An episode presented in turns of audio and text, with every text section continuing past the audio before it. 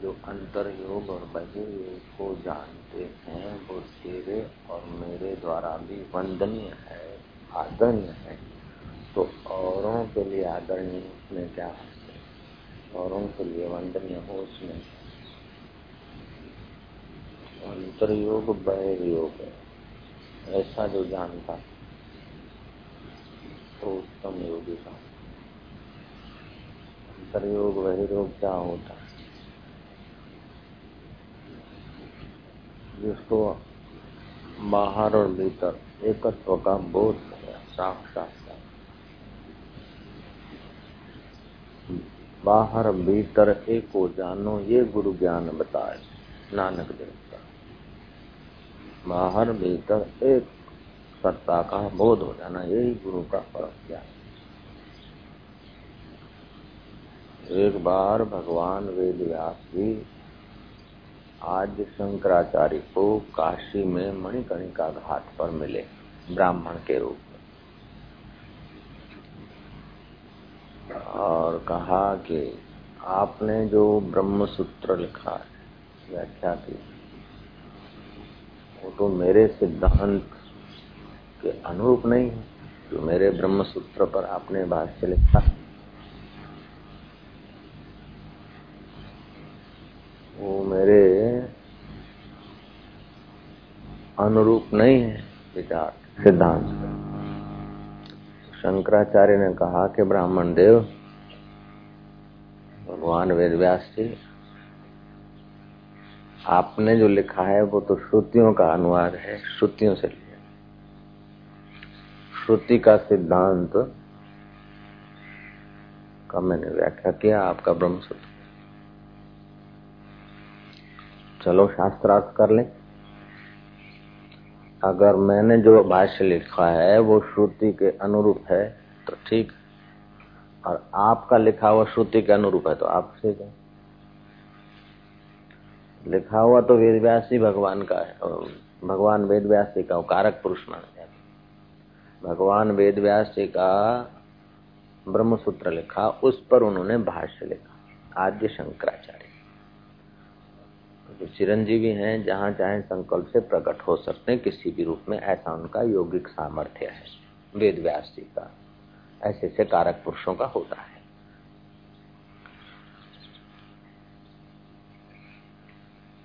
तो शंकराचार्य ने कहा कि श्रुति के अनुसार अगर मेरा भाष्य सही लगता है तो वो सही है, और आपका टीका मात्र सही है तो वो सही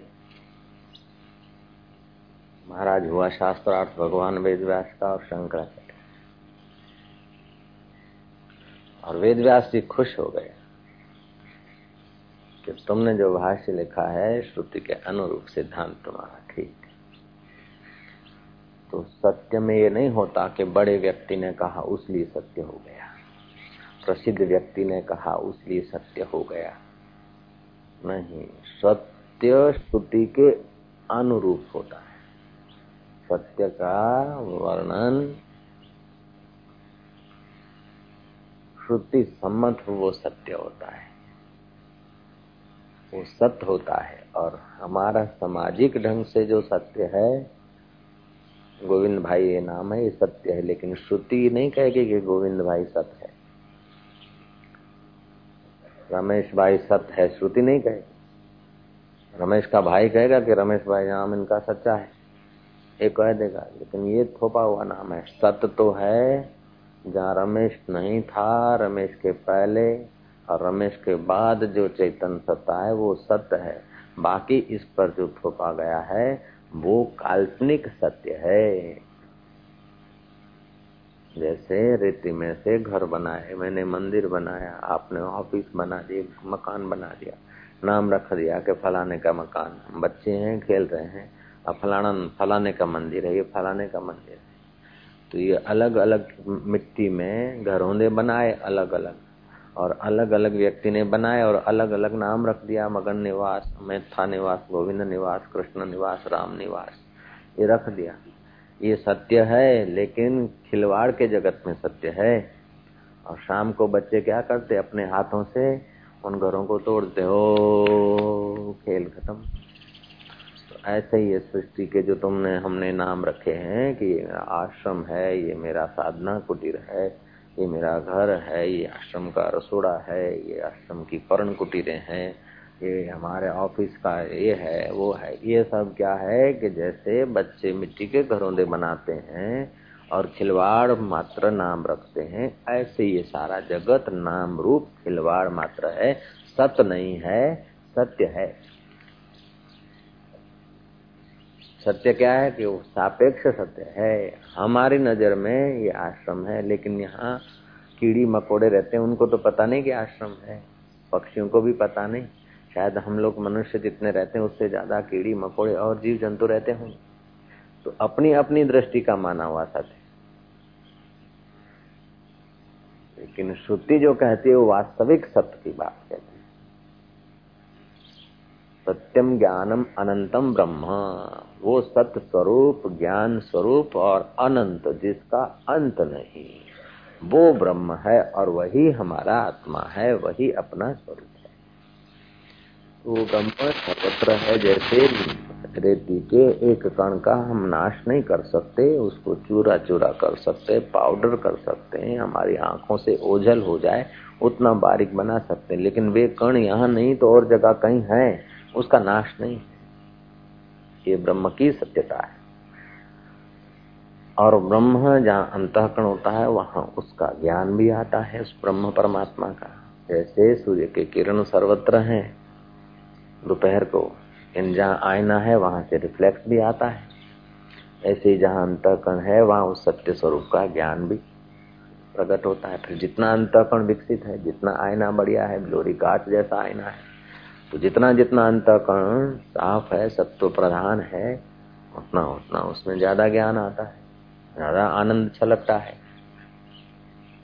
तो ऐसा नहीं कि वेद व्यास जी के हृदय में अथवा शंकराचार्य के अथवा हमारे, तुम्हारे और किसी के हृदय में ही वो परमात्मा है। नहीं, है तो सब में, लेकिन अंतकण की जितनी जितनी क्षमताएँ बढ़ती है सत्य तो सत्य तत्व तो सब में दिखता है, बुद्धिपूर्वक। लेकिन चैतना जीवों में दिखेगी और आनंद तो शुद्ध अंतकरण में दिखता। है बोले तो सत्यम ज्ञानम अनंतम ब्रह्म ब्रह्म परमात्मा का साक्षात्कार करने के लिए जब करना चाहिए। भगवान के साक्षात्कार जब करने से क्या लाभ होता है? जब करने से पाप मिटता है। कि जब पाप भी होगा तो जब में रुचि नहीं होगी जब करेगा ही नहीं। पाप है तो जप में रुचि नहीं होगी। तुलसी पूर्व के पाप से हरि चर्चा न सुहाय जैसे ज्वर के ज़ोर से भूख विदा हो जाए। पाप बढ़ाए तो जप में रुचि नहीं होगी। तो फिर जब किसके लिए, साक्षात्कार के लिए किया जाता है? भगवान के दर्शन। साक्षात्कार तो गुरु के उपदेश मात्र से हो जाता है।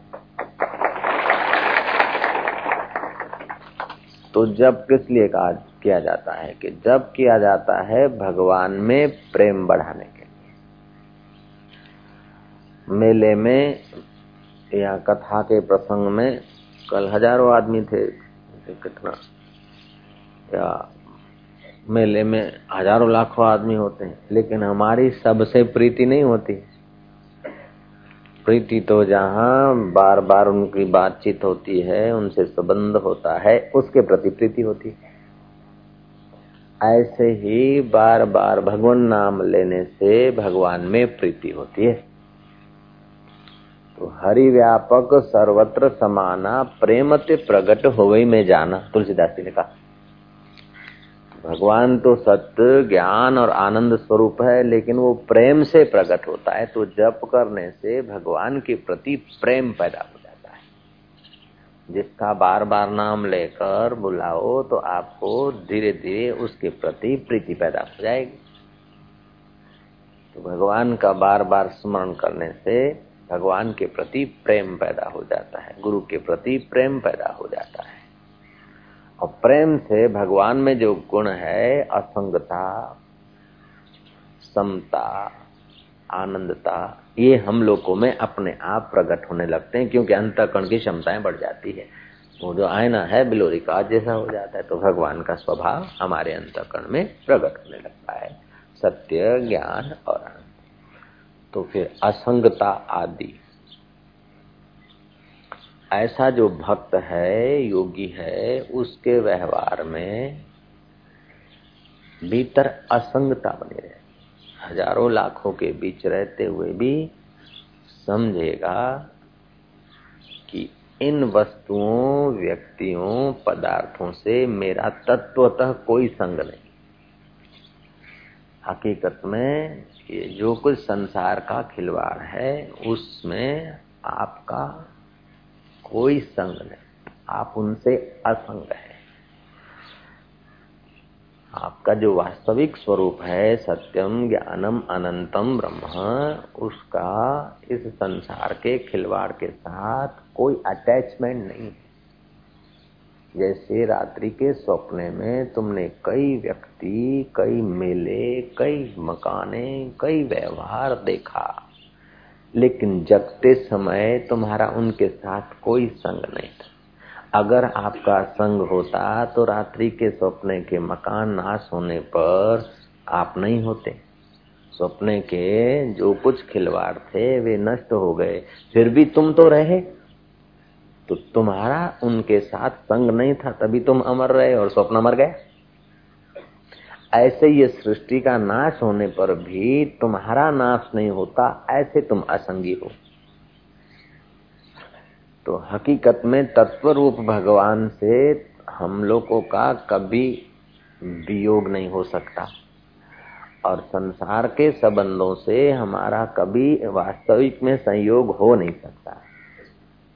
हम संयोग रखना चाहें तो भी नहीं हो सकता। मकान के साथ जुड़े रहना चाहें तो नहीं जुड़ सकते, क्योंकि ऑफ़िस में जाना है। ऑफ़िस के साथ जुड़ो तो भी नहीं जुड़ सकते, घर जाना है। और दोनों के साथ जुड़े रहो टाइम टू टाइम तो बाज़ार में, रास्ते में जाना है। तीनों के साथ जुड़े रहो तो आश्रम में जाना है। चारों के साथ जुड़े रहो तो गाँव पर गाँव जाना है। पाँचों के साथ जुड़े रहो तो स्कूल, कॉलेज में जाना है। छठों के साथ जुड़े रहो अंत में बुढ़ापे में जाना है, अस्पताल में जाना है। अस्पताल से भी जुड़े रहो तो अंत में मौत में जाना है। तो आप कहाँ जुड़ सकते हैं? पति से जुड़े रहो। नहीं जुड़ सकते। पत्नी से जुड़े रहो। मंगनी होने, सगाई होने के पहले वो पति नहीं था। वो पत्नी नहीं थी। और बुढ़ापा अथवा जीवन की पूरी यात्रा होने के बीच कौन चला जाता क्या पता है? तो पहले संग नहीं था।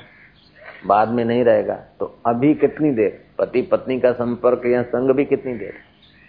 इनके साथ संयोग ऐसा है जैसे रेलवे डब्बे में बैठे बातचीत हुई और अपनी स्टेशन आई और चल पड़े फिर मित्रता तो हो जाती है ट्रेन में बैठे बैठे ऐसी प्रगाढ़ मित्रता हो जाती है एक दूसरे के एड्रेस ले लेते हैं कि ચોક્કસ મળીશું આવીશું કા ગળથી ઘરે ગયા એટલે બધું ફૂ થઈ ગયું એવું ઘણી વાર થાય છે તમને ખબર હોય તો સ્ટેશન રેલવે સ્ટેશન ઉપર ઉભા બેઠા હોય પરિચય થઈ જાય ગાડીમાં બેઠા તેના તે ડબ્બામાં બેઠા હોય એકબીજાનું નામ સાંભળી પૂછીને ઓળખાણ કાઢ્યું અને ઓળખાણ કાઢીને બરાબર એકબીજાની સાથે આમ હળી મળીને દૂધ ઘી થઈ ગયા, દૂધને ખાંડ થઈ ગયા હોઈએ.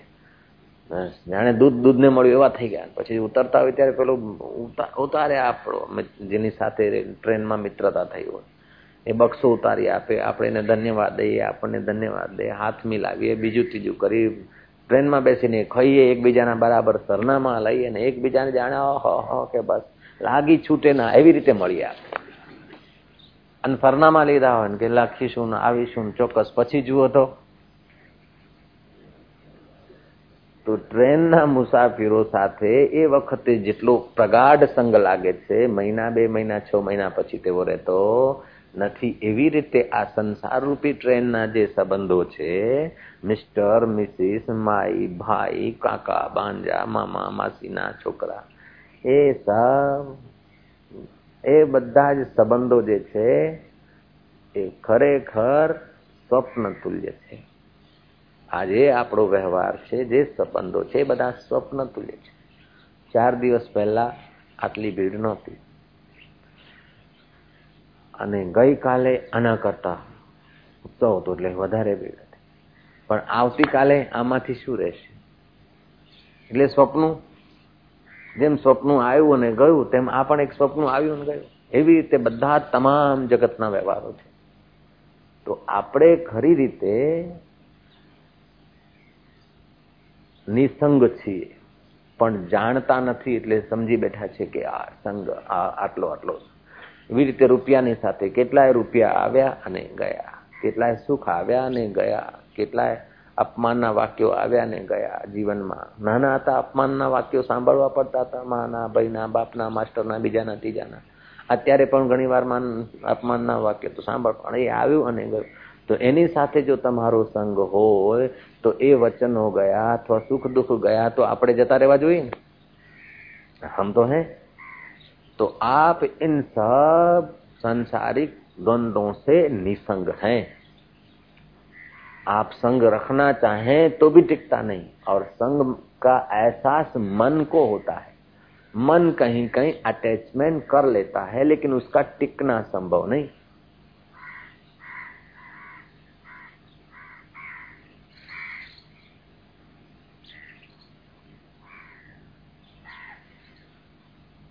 तो बाँध लेता है, मान लेता है, वास्तविक में तो उच्च प्रकार का जो साधक है, उस साधक को अंदर में उच्च प्रकार के जो संत हृदय के हैं, उस उनके हृदय में, गहरा में निसंगता का भाव बना रहता है। और जितना निसंगता का भाव बना रहता है, उतना सत्यम ज्ञानम अनंतम ब्रह्म का स्वभाव उसके द्वारा छलकता है और उसी के कारण इतर व्यक्तियों का लाभ होता है और इतर व्यक्तियों को भी आनंद आता है। अच्छा तो सत्यम ज्ञानम अनंतम ब्रह्म के साथ आपका संग है कि नहीं? नहीं, उसके साथ आपका संग नहीं, हकीकत में आप वही हैं। आप वही हैं, उसके साथ आपका संग है। नहीं, आप वही हैं। लेकिन अनजान से हम मान बैठे हैं, देह को मैं और इंद्रियों और मन के द्वारा संग बनाकर हम ये हैं, हम फलाने भाई हैं, हम फलाने भाई हैं। जिससे संग रहना संभव नहीं, उन्हीं को मैं माना। और जिससे संग, जिससे हम एकम एक हैं, उसका हमको ज्ञान नहीं है। इसी कारण हम जन्म मरण के भागी होते हैं। जन्म, मृत्यु, जरा, व्याधि, दुख, दोषानुदर्शनम श्री कृष्ण ने कहा। तो क्या करना चाहिए कि इंद्रिया अर्थेशु वैराग्यम अन अहंकार एवच। इंद्रियों के अर्थ में, खाने, पीने, देखने, सुनने में वैराग्य रखें। ज़्यादा न करें ये सब। और फिर देह को मैं मानकर अहंकार न आने दें। इंद्रियार्थेशु वैराग्यम अन अहंकार एवच। जन्म, मृत्यु, जरा, व्याधि। जिस शरीर को मैं मानते हैं, उसके जन्म की हालत का जरा ख्याल करो। उसके व्याधि के दिनों को देखो और उसका मृत्यु हो रहा है, ये भी मन से देखो। तो आखिर ये क्षणभंगुर देह है और कब चल पड़े कोई पता नहीं। तो होना जन्म मृत्यु जरा व्याधि दुख दोषानुदर्शनम, उसमें दुख छुपा है, ऐसा विवेक ये भरा है देह। और देह को मैं मानना ये सारे मुसीबतों का कारण है। तो ऐसा करके अपने को कल्पे हुए संग से, कल्पित संग से, कल्पित मुसीबतों से, कल्पित आकर्षणों से अपने को बचाकर अपने अकल्पित स्वरूप को जान लेना चाहिए। ओके, जप करने से जान लेंगे कि जप करने से प्रेम बढ़ेगा। और वह जापिक भी तीन प्रकार के होते हैं। उत्तम, मध्यम, कनिष्ठ। कनिष्ठ जापिक यह होगा कि जब करेगा, नेम से करना पड़ता है, दस मालाएँ कर लिया, बस, फिर छूट गया। दस माला, पाँच माला, दो माला जब कर लेता, अपना नियम पूरा कर लिया, जान छुड़ा लिया वो तीसरे नंबर का होता है। दूसरे नंबर का होता है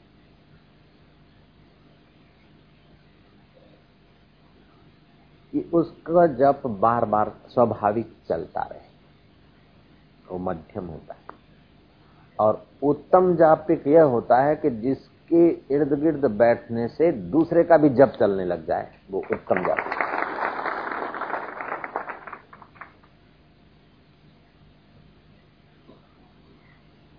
एक बार श्री कृष्ण के आगे उनके किसी भक्त ने आपत्ति उठाई कि आप अर्जुन के पीछे पीछे इतने अपने आप को खर्च कर रहे अर्जुन, क्या और भक्त नहीं आपके? और भी तो हैं? लेकिन अर्जुन मुझे बहुत प्यारा है। ऐसा क्यों?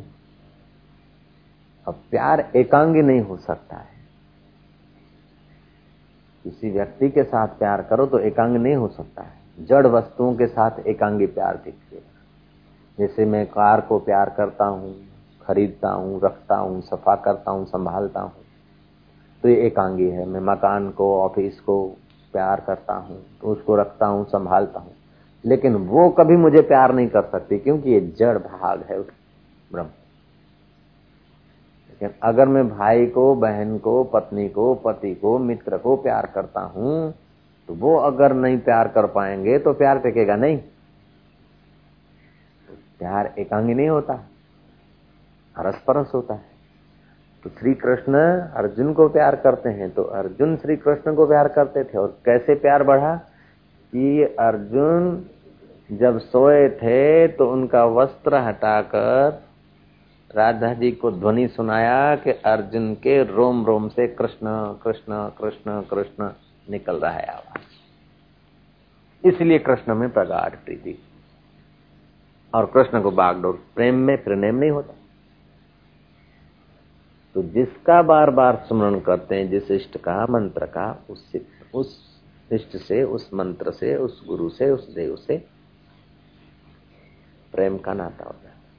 और प्रेम में फिर जैसे माँ प्रेम में उभर आती है तो उसके वक्षस्थल से दूध बह चलता है, ऐसे ही भगवान और गुरु के प्रति हमारा जब प्रेम होता है तो उनके हृदय से उनका अनुभव, उनका आनंद हमारे प्रति बह चलता है और हम आनंदित हो जाते हैं।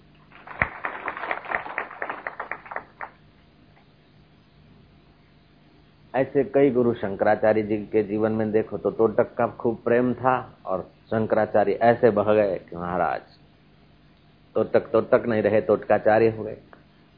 ऐसे पूरणपुरा का ऐसा प्रेम था एक नाथ जी के प्रति कि पूरणपुरा जो अनपढ़ था, विधवा माई का लड़का, पूरणपुरी खाते खाते उसने अपना असली नाम भी गंवा दिया था। लेकिन गुरु के प्रति इतना प्रेम हुआ कि गुरु का जो पुत्र था, आज गुरु का पुत्र था हरि पंडित, वो पंडिताई में ही रह गया लिखने में। गुरु का पुत्र तो पंडिताई में रह गया, लेकिन वो गुरु का पुत्र तो गुड़ रह गया और चेला शक्कर बन गया। प्रीति, ठीक है? ऐसे दस पाशाहियों के गुरुओं में देखा कि आखिर आश्रम की गद्दी किसको दे जाए? पीछे कौन? तो अपना पुत्र भी था, शिष्य भी सत्पात्र था, दोनों को कहा, गुरु ने कि यहाँ चबूतरा बनाना है। मिट्टी लाकर बनाया, जिस हिसाब का गुरु जी ने कहा। गुरु ने दोनों को एक साथ बुला के डांटा के बेवकूफ़ के मैंने ऐसा थोड़े कहा था। तो डालो। तो शिष्य उसी उत्साह से चबूतरे को तोड़ के नए सिर बनाने लगा। लेकिन बेटे को लगा कि ऐसा ही तो कहा था, नहीं मेहनत करके बनाया और पसंद नहीं पड़ा। भीतर फरियाद थी, गुरु तो जान गए। फिर दोबारा बनाया, दोबारा गुरु ने कोई नुक्स निकाल के तोड़वा दिया। तो जहाँ प्रेम होता है, वहाँ फरियाद नहीं होती। और जहाँ फरियाद होती है, वहाँ प्रेम में कमी होती है। गोपियों को इतना तड़पना पड़ा, लेकिन गोपियों ने फरियाद नहीं की। औधो ने कहा कि तुम, मैं अब भी कृष्ण को भेजने को तत्पर रहता हूँ। तुम खाती पीती नहीं प्राण तुम्हारे कैसे टिकते हैं? कभी कभी जल पी लेते हैं, कभी अन्न खा लेते हैं। क्यों खाते हो कि अन्न जल के बिना शायद हमारे प्राण न टिके? तो प्राणनाथ को कलंक लगेगा कि स्वयं मथुरा में आके टिक गए और वो बेचारे प्यारे ग्वाल और गोपियाँ उनकी याद में मर गई। तो हमारे प्राणनाथ पर कलंक ना है इसलिए हम खा लिया करते रुचि तो नहीं होती, निगल तो नहीं पाते लेकिन फिर भी निकल देते तो प्रेमास्पद के प्रति इतनी नेछावर वृत्ति हो जाती प्रेम। इसीलिए गोपियों को न जंगल में जाना पड़ा, न प्राणायाम करना पड़ा, न व्रत रखना पड़ा, न शीशासन करना पड़ा। लेकिन वो प्रेम के बल से ही पार हो गई। तो प्रेम से प्रगट हो गई में जाना।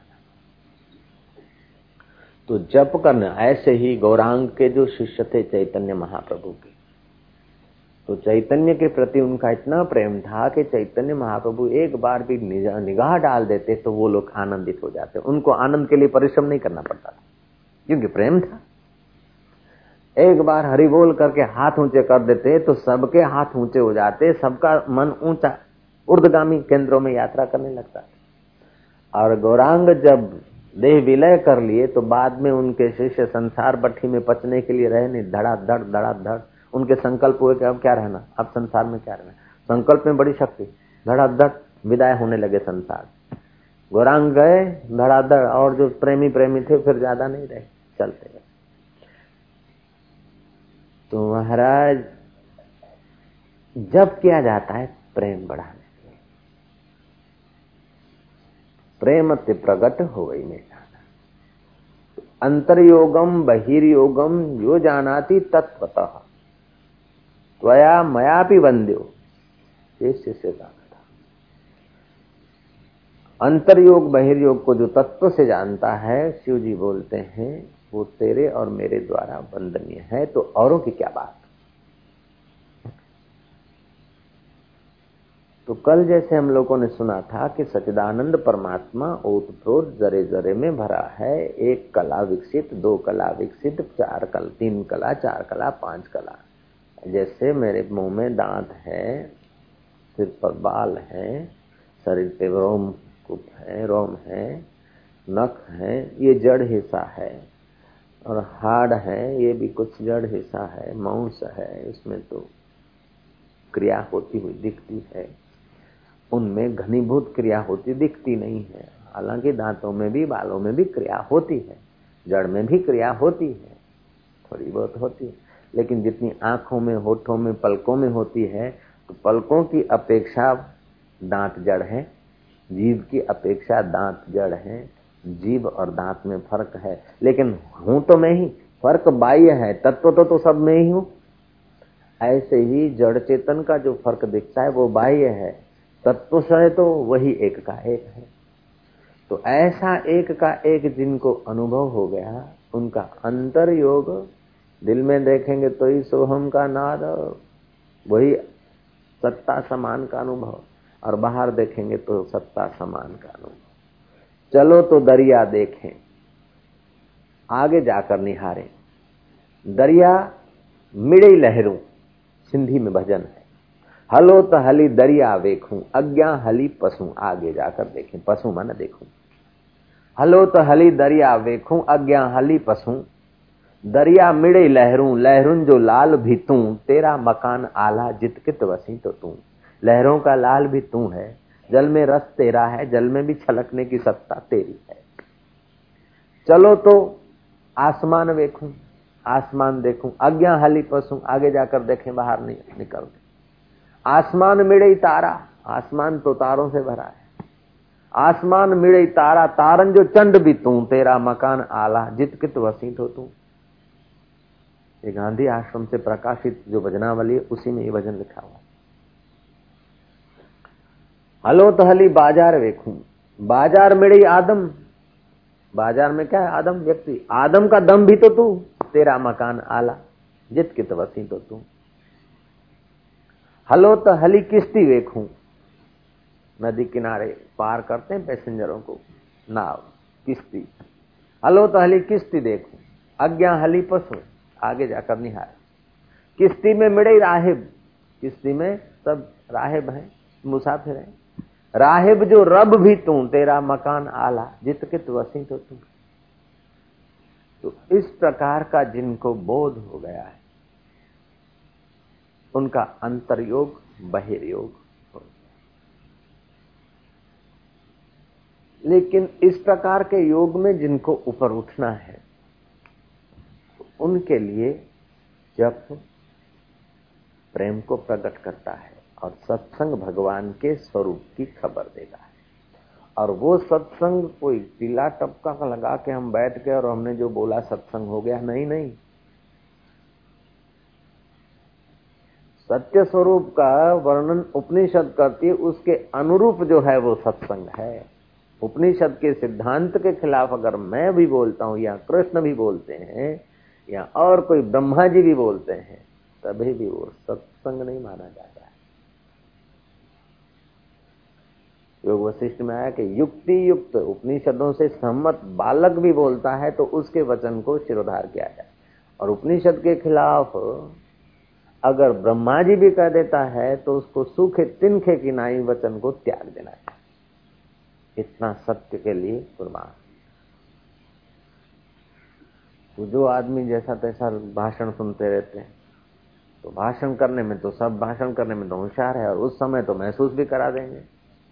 ये खतरे में है, वो खतरे में है, ये वो ना तो किधर किधर आप बटते रहोगे?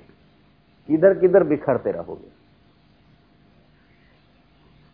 कि हाँ आ सरकार बराबर नहीं आ पार्टी बराबर नहीं पहली पार्टी।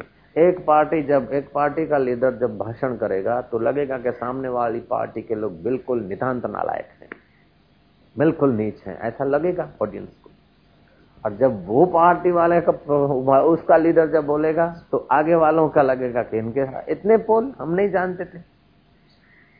फिर तीसरी पार्टी का आकर भाषण कर देगा तो लगेगा कि ये दोनों पार्टी व्यर्थ है, ये बेचारी भले अभी उठती हुई पार्टी लेकिन ये ये पार्टी का सिद्धांत बढ़िया क्योंकि मन एक ऐसा मोम है, पिघला हुआ, उसको बीबा में ढालने वाले जैसे लोग मिल जाएँगे, उसमें वो ढल जाएगा। इसलिए शास्त्र ने कहा, तस्मात शास्त्रम प्रमाणम किसी की बात जोरदार आ गई और हम बह चले उधर। नहीं, शास्त्र से सहमत है कि नहीं? शास्त्र माने क्या? शस्नात इति शास्त्र। जो हमारे मन को अनुशासित करके गिरने न दे और ऊपर चढ़ाए। और ऊपर वाले का साक्षात्कार कराने के लिए ही हमारा क्रियाकलाप करवाए, उसी का नाम शास्त्र है। जन्म मरण से पार करवा दे, उसी दिशा में ले चले, उसी का नाम शास्त्र है। और शास्त्र कहता है, तस्मात गुरु अभिमुखात गच्छे श्रोत्रियम ब्रह्मनिष्ठ। जो श्रोत्रिय है, वेद के रहस्य को जानते हैं तत्व ज्ञान से संपन्न है, और केवल तत्व ज्ञान बोलना ही नहीं जानते। या वेद के रहस्य का भाषण करना नहीं जानते, लेकिन उनको, उनका अनुभव भी है उपनिषद के अमृत का। ऐसे जो श्रोत्रिय, ब्रह्मनिष्ठ, दयालु, परहित परायण, प्राणी मात्र के सुहृद, सर्वभूत हिते रत ऐसे जो गुरु हैं, ऐसे गुरुओं की शरण जाना चाहिए और ऐसे गुरु मिल गए और गोविंद आके साकार रूप में खड़े हो गए तो गुरु गोविंद दोनों खड़े किसको लागू पाए? अरे गोविंद तो ओत प्रोत में भरा है, लेकिन जब तक गुरु नहीं मिले तो गोविंद के दीदार भी तो नहीं कर पा रहे थे। गोविंद हमसे सदा अभिन्न थे, लेकिन पता ही नहीं था। गुरु गोविंद दोनों खड़े किसको लागू पाई बलिहारी गुरुदेव की जो गोविंद दियो दिखा।